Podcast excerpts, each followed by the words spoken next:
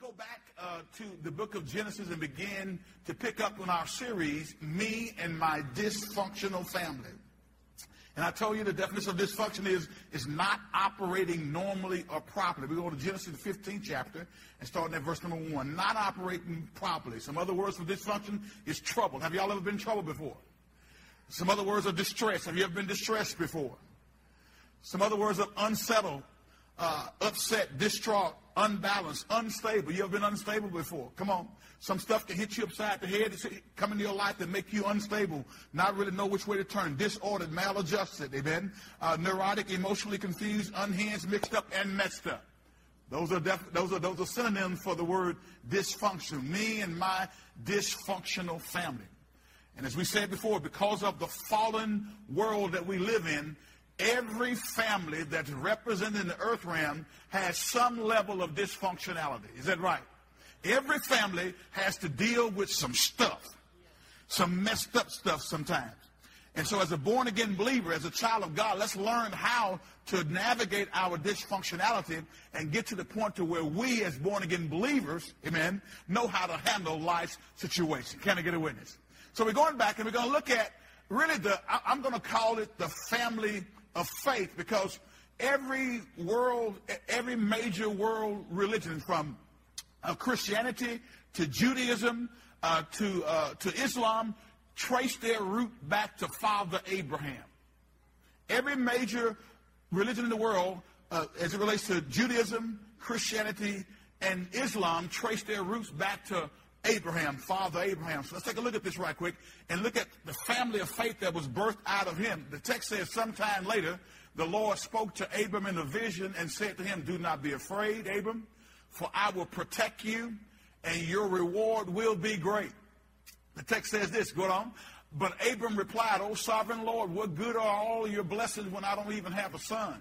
Since you've given me no children, Eliezer of Damascus, a servant in my household will inherit all my wealth.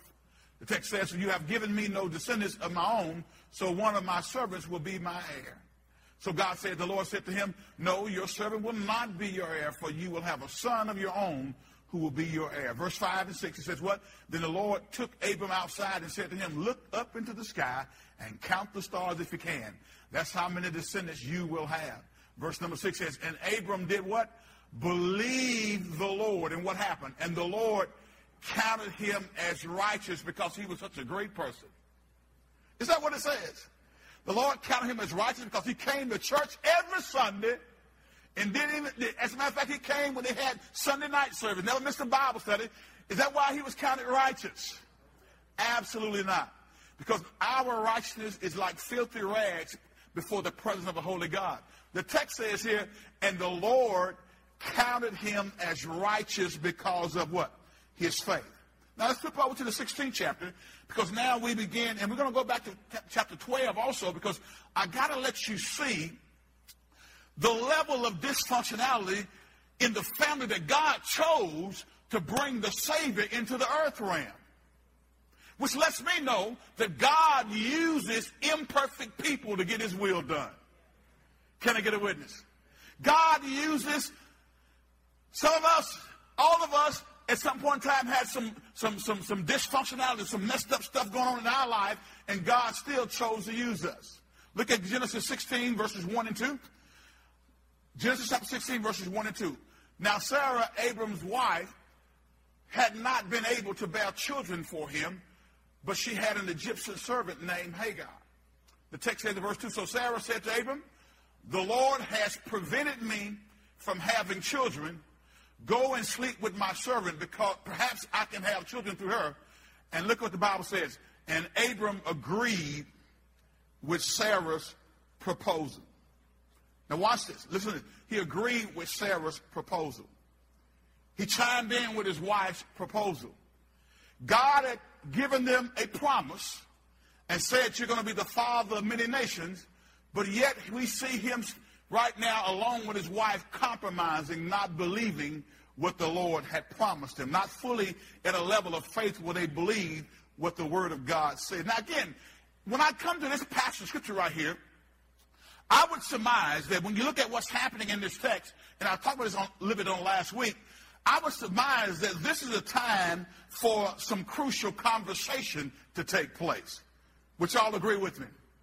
This is a very good time for some crucial conversation to take place. Now, I, I tell you, like, what are crucial conversations? They are interactions that happen to every last one of us. They are the day-to-day conversations that affect our lives. That's what crucial conversations are. Specifically, they are discussions between two or more people where we said, number one, the stakes are high. There's a lot on the line. Now, let me tell you something. If your wife came to you and told you, now listen, baby, we ain't had no children, but I got my, my, my servant girl here, you can go sleep with her. Do y'all think some stakes are high then? I don't know. I, I, can, I, I just can't imagine Sherry going to Kenny and saying, Kenny? Sherry said, nope, nope, nope, no. But that, that would, the, the, stakes are high there because, listen, when, when you, when you uh, plant a seed and you reap an Ishmael, it ain't over with, with the planting of the seed. Because with Ishmael comes some baggage. Can I get a witness up in here? And all of y'all who are part of blended families understand this because when you're in a blended family, when you have a mixture of different families coming together because maybe of divorce or whatever reason, then there, there, there are usually some challenges in the midst of a blended family. So this would have been a very crucial conversation that should have taken place between Abraham and Sarah. But the scripture just says that Abraham, Abram believed, um, not, Abram agreed with her proposal. So the stakes are high. Opinions vary widely and deeply uh, when, when you have uh, a crucial conversation. And the third thing is emotions run strong and deep. Now, I would say that when you're in a situation like this, emotions will be running strong and deep because it was considered to be uh, a, somewhat a, a mark or a curse whenever a woman was not able to have a son, particularly or children altogether, but particularly they were not able to have a son. If a father was not able to produce a son to carry on his name, that was considered to be somewhat a, a black mark in, in the culture of this day. Research over a 25-year period has shown that crucial conversations actually transform people and relationships. Crucial conversations, can I put it in Doyle Adams' terms? It's those talks that many of us are reluctant to have about stuff that's really important that could help, amen, our families be better, could help our work relationship be better, can help our nation be better. again, during this period of time that we're living in right now, there, there are some crucial conversations being had. And I thank God, just on this past Thursday, we'll be coming out uh, with some, some, uh, some, some crucial conversations that I'm having with some of my white brethren as it relates to the sin of racism and the church. And so we're going to be rolling those out in the month of July and some good crucial conversations that have to be had if we're going to defeat, amen, this very negative and dividing sin of racism that's causing the church to not be the church. I'm not talking about the world. I got to deal with the church. Because if the church doesn't get it right, guess what? The world won't get it right. So we're having those conversations, had a blessed time, and I'm looking forward to sharing those with you. But those are crucial conversations, and most people don't do it very well. Even in your family, there's some stuff that you know right now you need to be talking about, but you're afraid to talk about it. You're afraid of the consequences, and so we don't tend to do these very well. So research, again, over 25 year period has shown that crucial conversations transform uh, people and relationships. Despite the importance of these crucial conversations, we often back away from them because we fear we'll make matters worse, or we've become masters at avoiding tough conversations. How do we typically handle crucial conversations? When we, when we face crucial conversations, we can do one of three things. We can avoid them like most people do. I want, I want by show of hands, how many of y'all are in a relationship, whether it's a family, co-worker, church member, um, uh, uh, person you go to school with. Uh, how many of y'all can think of something that you really want to say to somebody, but you have been hesitant about saying it? Can I see your hands? I, I, I, I, need y'all to be honest. How many of y'all know that there's some, some conversation that you need to have, but maybe you have, because of you are not necessarily equipped yourself and prepared yourself to do it, you haven't had those conversations with family members, I see the hands with co-workers. How about that? Co-workers. Uh, how about with church members? Fellow church members, Because maybe you've gotten a little sideways because of some issue, but you you say, I'll just keep it to myself. I'll, I'll just pray. I'm, I ain't gonna I ain't gonna cause no trouble. But you're causing trouble because you're not settled in that thing, and it's causing you not to be the person that God wants you to be. So we can avoid them, we can uh, face them and handle them pro- poorly, or we can face them and handle them well. And one of the ways that we face them and handle them well is learning how to do it, get into our word, and begin to understand how that happens. So there, there so, Pastor, you, you, you, keep talking about crucial conversations. What, give me some examples of some of those. Well, if you're going to end a relationship, that's a crucial conversation, right? Emotions run deep, the stakes are high, and, and, and, and opinions vary widely. How many of y'all ever heard somebody tell you, it's not you, it's me? Huh? That famous, uh, maybe it's not you, it's just me. I just, you know, you, are great. It's, no, they're not, they're not really telling you what the real deal is. They don't want the relationship anymore. So they're, they're put it on themselves to make themselves feel better. But really, when you end a relationship, that's a crucial conversation. Can I get a witness? How about if you got to talk to a coworker who behaves offensively or makes suggestive comments? Anybody work with somebody who, who behaves uh, in an offensive way? Having that conversation. How about, how about this? When you loaned a friend some money and they won't they hadn't paid you back when they said they were going to pay you back, and they won't say anything about the fact that they didn't pay you two months ago when they, when they were supposed to pay. They just keep on like nothing had happened. You got to have that crucial conversation, right? Because you don't want to bring it up. You, you think that surely they know that they owe me, right? And they know that they owe you. But sometimes we're afraid, or not afraid, but we just reluctant to bring it up because we think it's going to cause our friendship to, to exist to, to cease to exist. I tell you what, one of the things that I've said before, eh, be very careful when you loan somebody money. There are times when you do that. But if it's going to break the friendship, I say, babe, listen, I, I know your pattern. So I, I, want us to remain friends. I don't want you to come around me, feel like you can't come around me because you owe me money, that you know you owe me, and you went to Six Flags, you went to Las Vegas on my money. And came back and testified how you had a great trip, but it cost me $2,000. I'm still thinking you owe me 1000 Went to Vegas on my money. Hello? I know I'm right about it. Some of y'all got some family members who owe you right now. And y'all can't talk about it, right? How about critiquing a colleague's work? When somebody has, you have to evaluate them. Huh? When you have a, a, a performance evaluation. Can you be honest with people? One of the things I tell you we're doing here as a ministry is we, we, we, we, we do look back meetings to evaluate the effectiveness of what we're doing. And sometimes, uh, to be honest, I can tell when we're having those, those Zoom calls that some people get their feelings hurt a little bit because sometimes we take stuff personally when all we're doing is evaluating the effectiveness of what we've done. And how can we be, how can we get better? How can we be, how can we be more effective in doing the work of ministry? And so we have to learn how to do that and have these crucial conversations because they are, they are, they are tantamount into helping us as a people of God and as individuals and as a church family to get better at what we do. Can I get with? So those, those are some, some examples of crucial conversations. How about, how about, uh, if you're divorced and you're having issues over custody of the children and visitation and those right, those can be some crucial conversations, right? Talking to a team mem- member who isn't keeping up his commitments.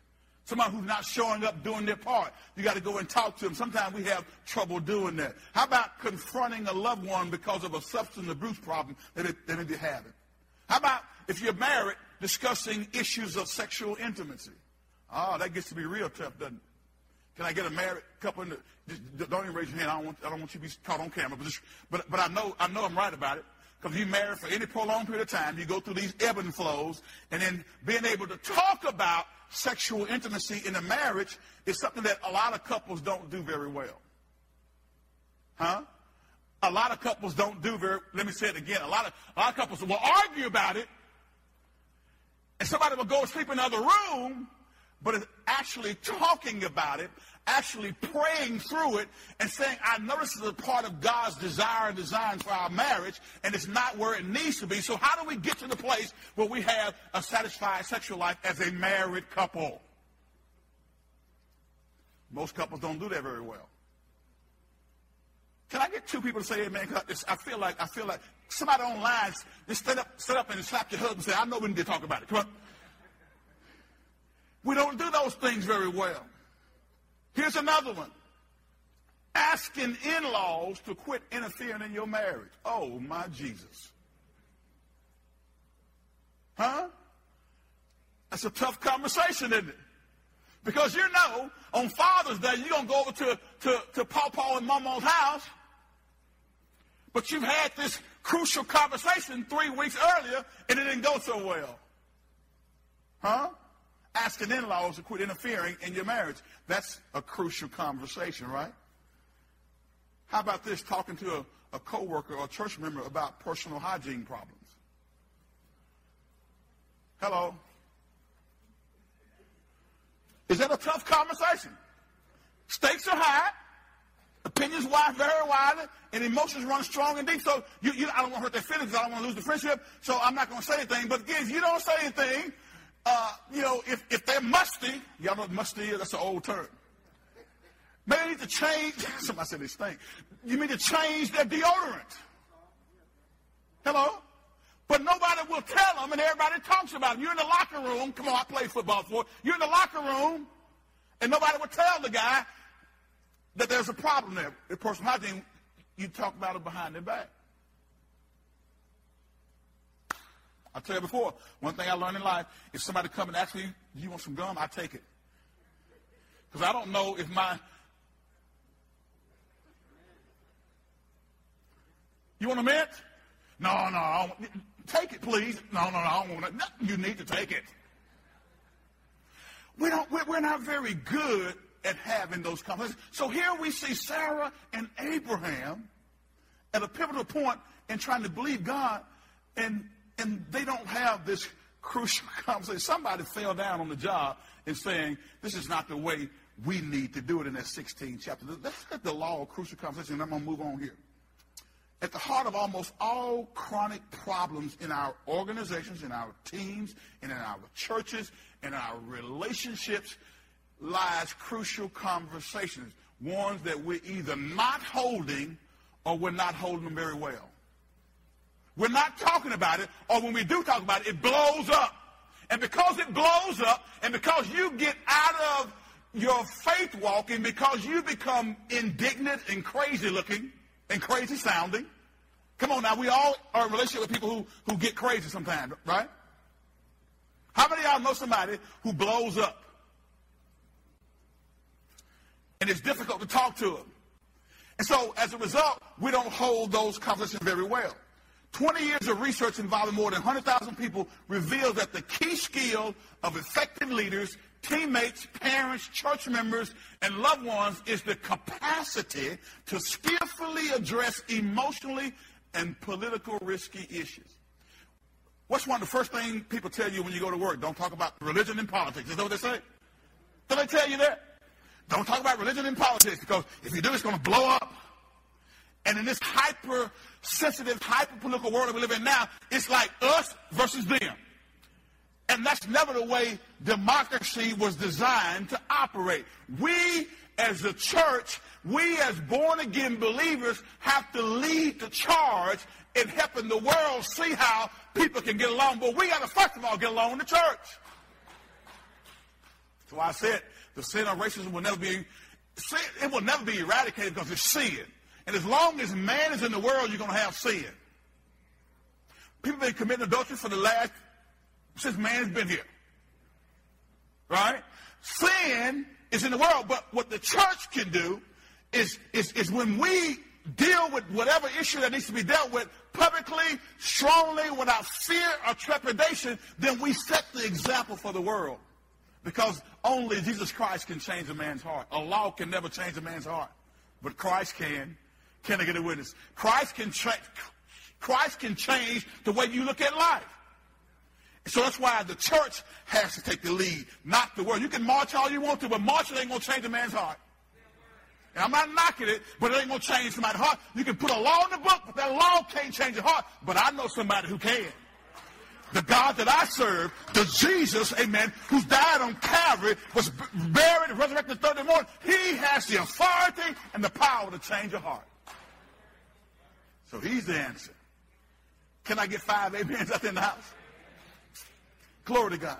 So, so, so if you're gonna, if you're gonna, uh, if you think about this, improving your relationship, uh, consider the impact crucial conversation can have on your relationship. Could, could failed crucial conversation lead to failed relationship? Absolutely. As it turns out, when you ask the average person what causes, what ca- when you ask the average person, come on, listen to me carefully. When you ask the average person what causes couples to break up, that usually suggests that it's due to differences of opinion. Okay? You know, people have different theories about how to manage the finances, about how to spice up their love life, how to rid of children. Uh, in truth, everyone argues about important issues, but not everyone splits up. It's how you argue that matters. It's how you have these discussions that matter. Dr. Martin Luther King Jr. said something that was bad speech. He said this, he says, our lives begin to end the day we become silent about things that matter. I got to repeat that again. He says, our lives begin to end the day we become silent about things that matter. When you sit back and you see injustice, when you sit back and you see a, a fellow Christian head into the ditch, but you were silent because it ain't none of my business. I, I, I knew, I, saw it coming five years ago, but I didn't, I, I didn't want to say anything because I, it was, you are your brother's keeper. And when you're part of the family of faith, when you're part of the EPC family, when you see another brother or sister heading for destruction, it is our responsibility to say something. I like what Brother Tim, preached, Brother Tim Ross preached a message last Sunday. Says, when I see something, I say something. When you see sin, when you see injustice, when you see a fellow believer going in the wrong direction, you have a responsibility to say something. Now, you can't determine whether they're going to listen or not. That ain't your job. Our job is what? To plant the seed of the Word of God in their lives. Can they get a witness? So, so, so, so Abraham and Sarah failed to have a crucial conversation, and so it led to some stuff that, that, that actually caused them some heartache and pain. But again, they're the family that God chose to birth the Savior into the earth realm. So we got to learn how to do crucial conversation better. And we'll, we'll talk some more about that as we go along here. But, but let's look at Abraham and Sarah. If you will, go back to Genesis, the 12th chapter, because this lack of crucial conversation didn't just start here in chapter number 16. Go to Genesis 12, and we're going to look at verse number 10. See, weak faith leads to dysfunction in your life as a believer. Weak faith, everybody say weak faith will lead to dysfunctionality in my life. Say weak faith can cause me to be messed up, maladjusted, confused, out of the will of God, and et cetera, et cetera. Let's say et cetera, et cetera. All right, I'm just messing with you. Now watch, watch this. Again, it just this, this lack of crucial conversation didn't just start here in the 16th chapter. Look what he said. At the time, a severe famine struck the land of Canaan, forcing Abram to go down to Egypt, where he lived as a foreigner. Now, now, but back up, back up to the first verse of this 12th chapter. Watch this now, because I want to try to get this in. And so say, say, say, pray for the pastor that he can get it all in today. Watch what the text says. The Lord had said to Abram, leave your native country, your relatives and your father's family, and go to the land that I will show you. Look at verse 2. Watch this. I will make you into a great nation. I will bless you and make you, you famous, and you will be a blessing to others. That's what God is telling Abraham. Abraham, as his name is right now. Next verse says what? Verse 3 I will bless those who bless you and curse those who treat you with contempt. All the families on earth will be blessed through you. Next verse, let's read. So what? So Abram departed as the Lord had instructed, and Lot went with him. Abram was 75 years old when he left Haran. Verse 5, he took his wife Sarah, his nephew Lot, and all his wealth, his livestock, and all the people he had taken into his household at Haran, and he headed for the land of Canaan.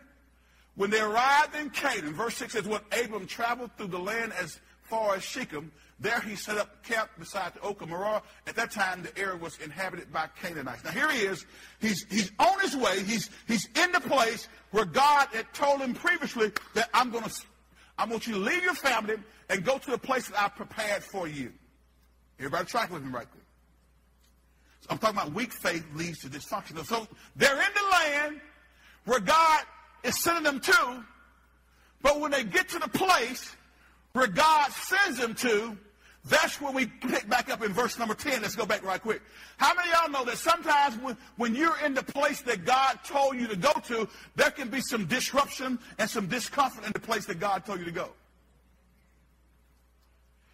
Here he is going to the place where God told him to go, and the text said at that time a severe famine struck the land of Canaan, where he was God told him to go, forcing Abram to go down to Egypt where he lived as a foreigner. Now, I, I, I want to make some points here as we talk about weak faith leads to dysfunction. Okay? Number, point number one is a faith that can't be tested can't be trusted. Everybody say a faith that can't be tested can't be trusted. I need you to say it uh, out loud and on purpose. A faith that can't be tested can't be trusted. Listen to what the scripture teaches us in in in in in 1 Peter 1, 6 and 7. Go there right quick. 1 Peter chapter number 1, verses 6 through 7. Let's look at that real quick. The text says this. So so be truly glad. There is wonderful joy ahead, even though you must endure many trials for a little while. The Apostle Peter is writing this letter to the saints. He says, There's a wonderful joy ahead, even though you must endure many trials for a little while. Next verse, let's read it. It says what? These trials, listen to this, these trials will show that your faith is what? Genuine. It is being tested as fire tests and purifies gold, though your faith is far more precious than mere gold. So when your faith remains strong through many trials, it will bring you much praise and glory and honor on the day when Jesus Christ is revealed to the whole world. To the whole world. He says this, these trials will show, these trials will show what? Come on, read. These trials will show what? These trials will show what? That your faith is what? You don't really know that your faith is genuine until you have to go through a trial. All of us will sit back and proclaim that I got faith in God. I believe God until the trial comes. Until the test hits.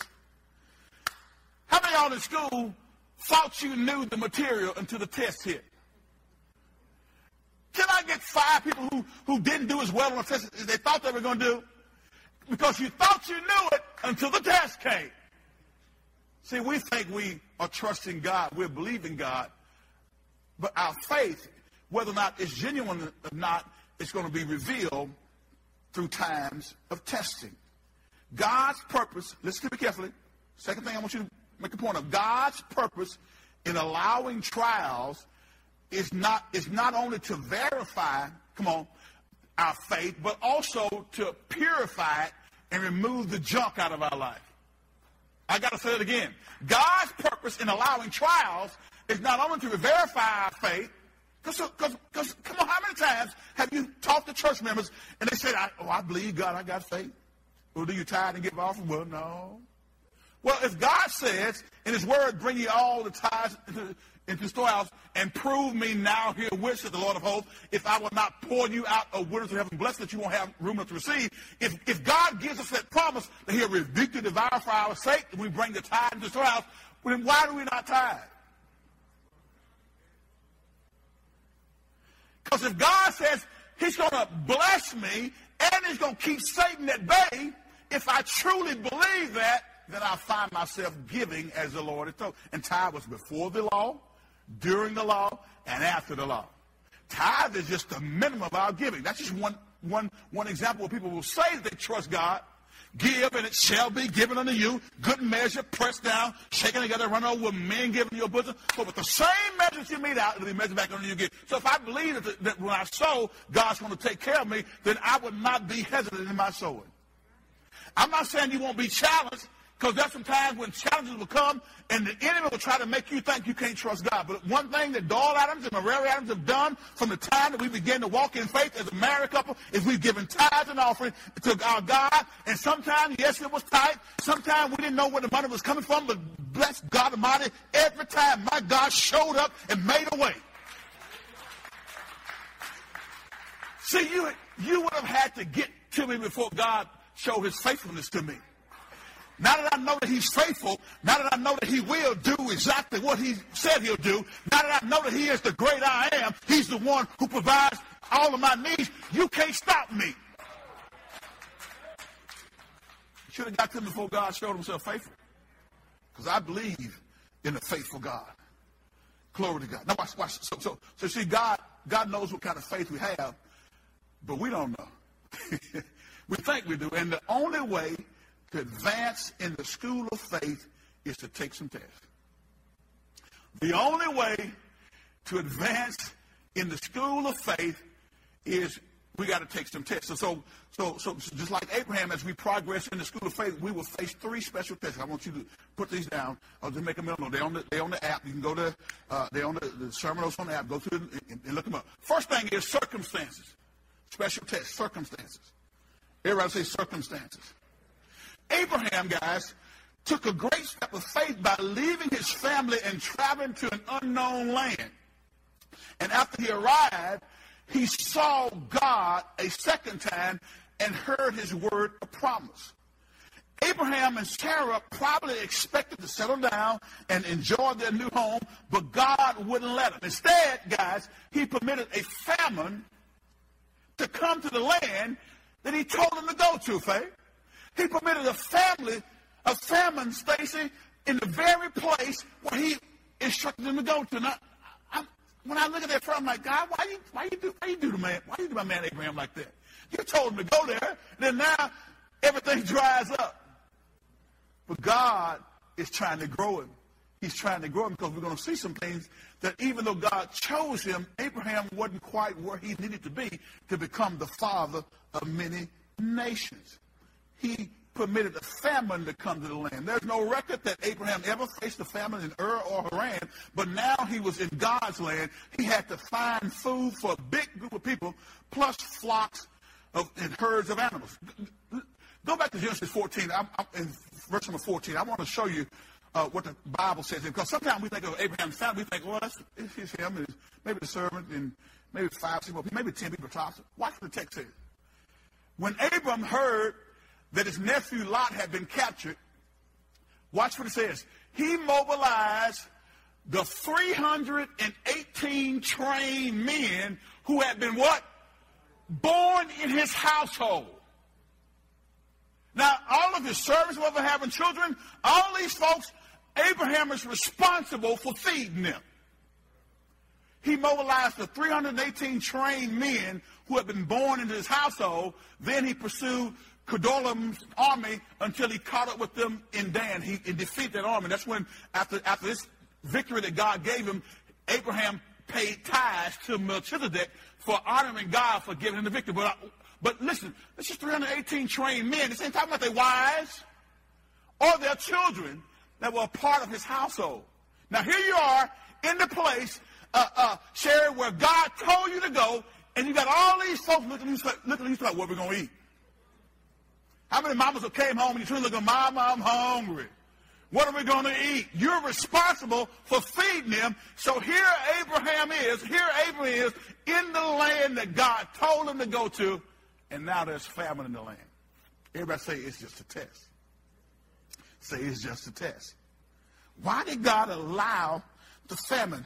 I believe he allowed the famine to teach Abraham and Sarah a basic lesson in the school of faith, a lesson that we all must learn. Number one is tests often follow triumphs. Tests often follow triumph. In other words, they had defeated the enemy. I told you in the 14th chapter we saw that. But tests often follow triumphs. One of the enemies of, of the life of faith is pride, guys. Y'all, y'all with me? When you experience a victory or accomplish a great task, you start to tell yourself, you can defeat any enemy at any time. I said you, right? Everybody say he said you. You start depending on your past experiences and your growing knowledge of the word instead of depending totally on the Lord. Let me give y'all an illustration. That's why it's so uh, that's why it's so difficult for Super Bowl champs to repeat the same feat the next year. it's rare where you see that, particularly in these latter years uh, uh, from the from the, when the Cowboys last did it in the '90s, I guess they were the last team that had those multiple Super Bowls or had back-to-back Super Bowls. I believe they did. Y'all correct me if I'm wrong, but but it's difficult to do that because pride steps in. All the parades, come on. All the articles being written, all the interviews. Now you get to go to uh, the Tonight Show and Jimmy Kimmel Live. Everybody wants to talk to you. Everybody's telling you how good you are. You're getting all these endorsements and these commercials. And, and, and, and you start to feel yourself. How many of y'all remember the 1985 Chicago Bears? The 1985 Chicago Bears were one of the most dominant defensive teams that ever played the game. As a matter of fact, in Super Bowl, in, in, in, after Super Bowl, after, the, after the 1985 season, they played the New England Patriots, who were considered to be a Cinderella team back then. They played the New England Patriots and beat them 46 to 10, and it, it really wasn't that close. 46 to 10. They had a smothering defense, the 46 defense that Buddy Ryan put into place, and they just killed people. I mean literally kill, but I mean just, you couldn't run on them, you couldn't throw on them. But guess what happened? They won one Super Bowl. Because how many of y'all remember they started getting the endorsements? How many of y'all remember the, the video of the Super Bowl shuffle? They had a video at the Super Bowl shuffle and everybody was everybody was basking in the glow of the world champion Chicago Bears hadn't got back there since. Since 85. How many years is that? That's what? Long time. Long time. I mean, that's 35 years ago. Haven't been back since. Because what happens is, guys, if we're not careful, careful, after we experience victory, we get a little prideful. After your ministry grows from 20 couples in a home to over 5,000 in a, in a mega church, if you're not careful, you'll start getting prideful and thinking, this happened because I'm leading this church. Are y'all with me today? So, so, so again, watch this, watch this. Again, we got to re- realize that pride comes. That's why it's so difficult. So expect this, guys. Tests often follow triumphs. Tests often follow victory. God did not want Abraham to become proud and self-confident, so he put him and his faith into the furnace of testing. Guys, after a great victory, second thing I want you to remember is this. Expect the enemy to attack you or the Lord to test you or both. After a great victory, expect the enemy to attack you or the Lord to test you, or both of them may be happening. This is the only way you can grow in your faith. See, God uses the tough circumstances of life to build the muscles of your faith and to keep you from trusting something other than His Word. God wants all of us to lean and depend on His Word. The old folks used to sing a song, I learned how to lean and depend on Jesus. He's my friend. He's my guide. I learned how to lean and depend on Jesus. I found out if I trust him, he will provide. That was a song that they sung. And so God is trying to get us to lean and depend on him and his word. Listen to it carefully. The next thing I want you to make note of as we look at um, uh, this, this test of circumstances is uh, don't try to run away from the problem. It won't work. Hello, don't try to run away from the problem. It won't work. Instead of remaining in the land and trusting the Lord to help him, Abraham went down into Egypt. Ever say down? He went down into Egypt. In the Bible, Egypt is a symbol of the world system and its bondage, while the land of Israel is a picture of the inheritance of blessing that God has for you. When people went to Jerusalem, they went up, but when they went to Egypt, they went down. How many y'all been going down lately? See, I always use this term, and, and, and, and you can use it too, and I don't have a patent on it, but when you're talking to somebody who's moving away from God and going their own way, said, don't go back to Egypt. Say, don't go down to Egypt. See, some of y'all know God delivered you from Egypt, right? How many y'all have some Egypt-like situation you've been in? Don't go back to Egypt. Amen. If God has delivered you, don't go back. There's bondage in Egypt. Are y'all with me today?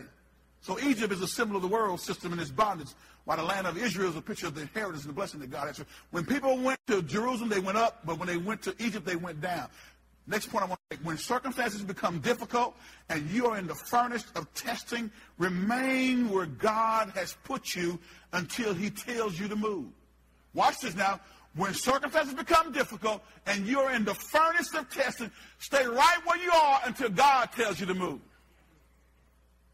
Some of y'all are in too big of a hurry to, to get out of the fire. And God said, I need to keep you there for a little while because you're kind of hard at it. I got to keep you there for a little while because you, you, you don't believe fat meat greasy. Anybody know what that means?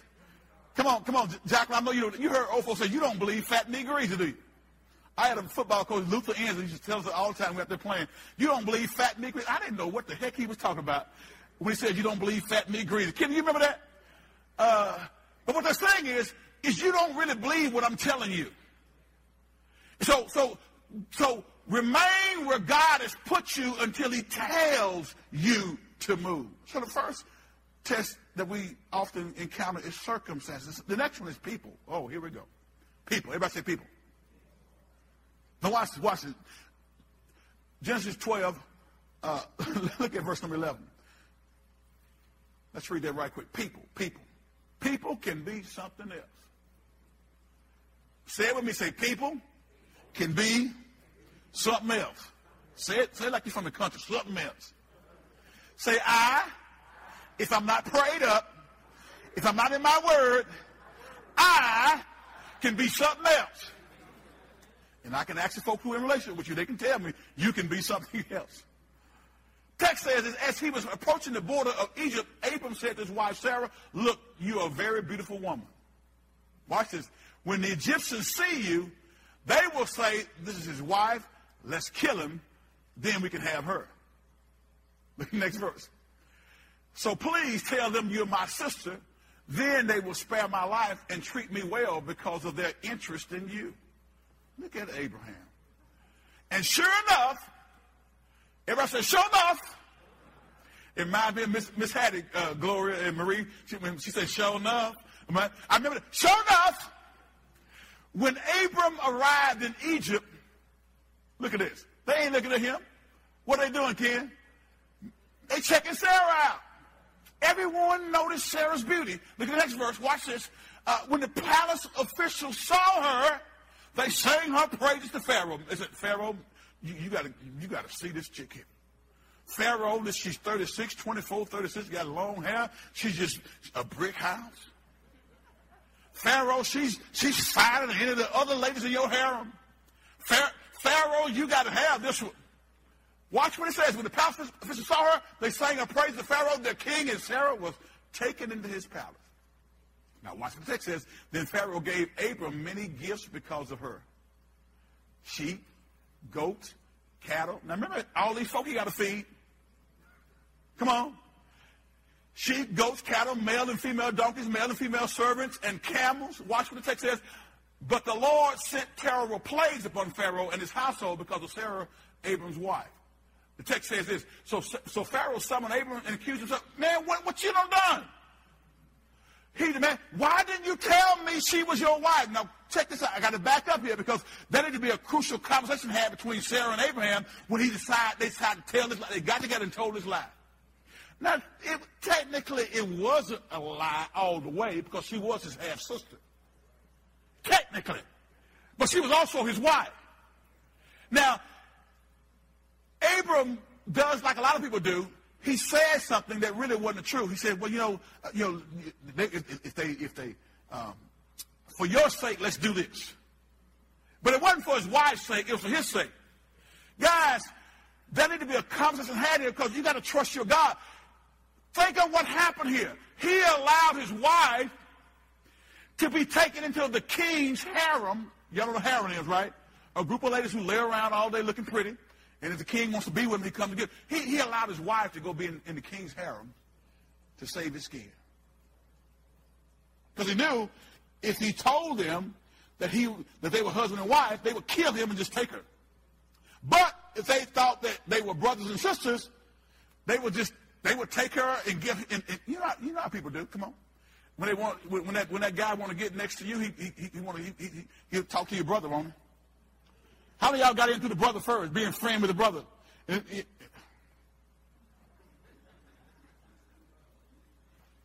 Watch this, guys.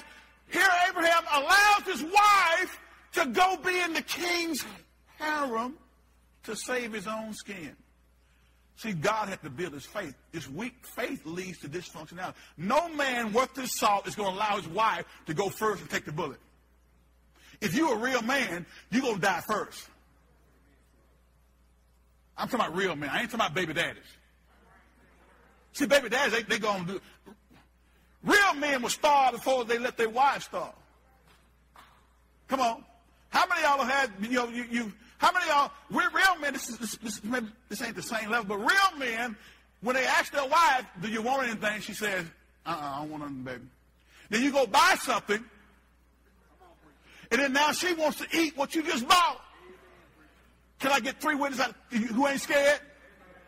And then now, real men go on and give us some of those fries anyhow, even though he had asked her five times, baby, you sure you don't want nothing?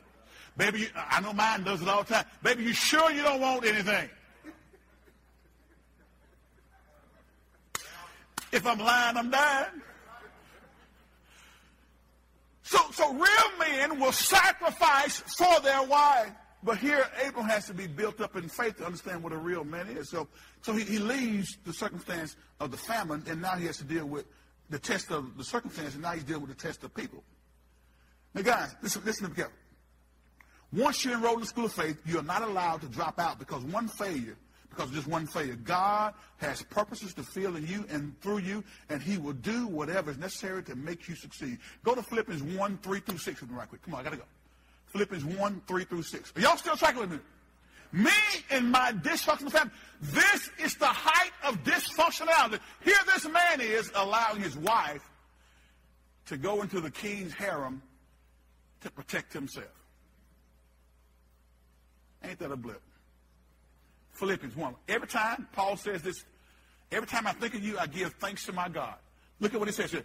Whenever I pray, I make my request for all of you with joy. Next verse says, For you have been my partners in spreading the good news about Christ from the time you first heard it until now. Watch what it says here. And I am certain, everybody say certain, I am certain that God, who began the good work within you, will continue his work until it is finally finished on the day when Christ Jesus returns. Now, you may have messed up royally. You may have got out of your mind and did some crazy stuff. But I'm here to tell you today, if you are truly born again, I am convinced that God wants to complete the work in you. Don't let the enemy tell you that you're no good. Don't let the enemy tell you that you, you're no longer usable by God. God can still use you when you repent and turn back to him. And that's what he does with Abraham, guys. Are y'all with me? Abraham soon discovered that he had been he, he had been better off dealing with the circumstances in Canaan than with the people in Egypt. Because people can be what? Something else. I noticed the change that took place in Abraham's life because he went down to Egypt. Abraham moved from trusting to scheming. He moved from trust. When you start going down, you'll start lying. You'll start cheating. the old folks say if you lie, you'll steal. And if you steal, you'll kill. Let me tell you something. Abraham moved from trusting to scheming, now trying to save his own skin. When you stop trusting God's word, you start leaning on man's wisdom, and it leads to trouble. Proverbs 3, 5, and 6 says, Trust in the Lord with all your heart. Lean not to your own understanding, but in all your ways acknowledge him, and he'll do what? He'll direct your path. Abraham and Sarah uh, brought this half truth with them. It, it, it, they they, this ain't the first, this ain't the last time they tell this lie. They brought this half truth with them from Ur, and they used it in Egypt and Gerar. And, and not only that, their son Isaac used the same lie with his wife, because he was pretty too. His wife Rebecca, he told a lie and said, "Tell him you're my son." So, so family lies can permeate through generations. And that's why it's important for you if you're going to move forward, you got to look back and see where you came from, not let that, not, not let it hold you back like a ball and chain, but understand your family her- heritage and your family origin. So that you can deal with the, the, the, the, the things that have been running your family for years, generations that had not been addressed. Maybe you're the one to have the crucial conversation to start victory to happen in your family's life. Maybe God called you here to learn this stuff so you can start having crucial conversation with your family. Amen? So, so, so when you find yourself scheming in order to escape problems with people, hear me carefully. When you find yourself scheming in order to escape problems with people, watch out. More trouble is coming your way. He also moved from confidence to fear, guys. He moved from confidence to fear. When you're in the place of God's choosing, you don't ever need to be afraid, for faith and fear cannot dwell in the same heart. He moved from confidence to fear, and he moved from others to self. He lied so that it might be well with himself. But he, he was, but he was, he, he told a lie that he was trying to do it for Sarah's sake. Ain't that a blip? How are you gonna let your wife go here and be in this harem and, and, and, and possibly be, chosen by the, the king for that night to come have sex with? That's that, that that ain't right. So God had to build this man. But he's gonna use this man and his family heritage is to bless the whole world. He moved from others to self. And lastly, he moved from bringing blessing to bringing judgment. Because what, guess what happens? When you look at the rest of that chapter, the, king, the Pharaoh called and said, Man, what you done done? Y'all saw it? You told me this is your sister is your wife, and now this judgment is coming on me because I've taken your wife. And he said, get, get, get out of here. Take this stuff and leave. Get out of my country. So they left Egypt and they went back toward the land of Canaan. God called Abraham to be a blessing to the nation, but because of Abraham's disobedience, judgment fell on Pharaoh. And judgment fell on his household. If you want to be a blessing to others, then stay in the will of God. Everybody say, stay in the will of God. Well, Abraham learned this. See, some, some, some of y'all are in relationship with people who, who, who are back in Egypt. We got to come up out of Egypt. Don't go back to Egypt. Come on, come on up. Let's get up out of there. So look at Genesis 13 chapter, and I'm, I'm going to paraphrase this because y'all know the story of Abraham and his nephew Lot. So Abraham learned a lesson on this faith journey. He was weak in faith and caused him to make this decision, and he lied again about the scenario. Uh, and again, but again, we go to that 16th chapter, we see it still got some growth to do because God has said, I'm going to bless you to be the father of many nations, but he and his wife got together and cooked up a scheme to replace, uh, to, they got tired of waiting on God. And see, when you get tired of waiting on God, you start doing stuff that's outside the will of God. Amen. So, so third thing that, that, that we're tested with, not only we tested with circumstances, with two tests as it relates to circumstances and people, but but he passed this third test. Abraham lived for others and not for self, because again, the you know they were Abraham was very rich, y'all. His nephew Lot there with him, and so the the cattle and, and, and the sheep and all the animals they had, there was you know was a, this was an agrarian economy. And so, in order to be able to feed all of them, the, the land was not big enough for them, or so they had to divide the land. And Abraham gave his nephew Lot the best part, so that so that so that all of the, the, the animals and stuff they had would be able to be fed, and they could they could they could live. Uh, uh, God choose with him, and Abraham gave God gave thanks to God. That 13th chapter, I'm not I'm not have time to go into all of it, but y'all know the story of Abraham and Lot, his nephew. So he, he split it up and gave Lot the best. That means that there was some growth that had taken place in this man who, who earlier had given his wife to a king to save his own skin. And now he's given the best part of the land to his nephew Lot. So guys, that was dysfunction in this family. And we're going to keep looking at this family on next week. Because my, my goal is to get all of us in here to start looking at ourselves and looking at our families and, and being honest about where we are. Because too many times in the church, we fail to deal honestly and openly with things that we need to talk about because we don't know how to have the crucial conversations. And as a result, we don't get the freedom that we need to be able to walk with the Lord the way he wants us to walk. Are y'all with me today? Me and my dysfunctional family. Some of y'all right now are thinking about a level of dysfunctionality that you got to deal with in your family. And sometimes it ain't the it ain't all the time the other person. Sometimes it's us who are off kilter. Abraham couldn't blame anybody else. It was him. God had given him a promise. God says, I'm going to bless you. So how are you going to bless you if you let you starve to death? No, God was not going to let him starve, but that was a test. And obviously, his, his faith needed to be strengthened because he did that dastardly thing. Jesus Christ gave his life for us, guys so that you and I could be in a position where God can use us. So understand this. After great victory comes the test. It's circumstance, people, and things. So are you willing to pass those tests? Jesus gave his life out on Calvary so that you and I could be in a position where we could have a relationship with the with the triune God who created the heavens and earth. God desires to have relationship with us. He doesn't just want religion, he wants relationship. Jesus gave his life on Calvary, crucified, buried, resurrected the third day morning with all power in heaven and earth in his hand. And if you receive him in your heart today, you can walk in faith and you can experience victory in this life. Every head bowed, every eye closed. Father, we thank you and praise you for this divine opportunity. Lord, thank you for your word.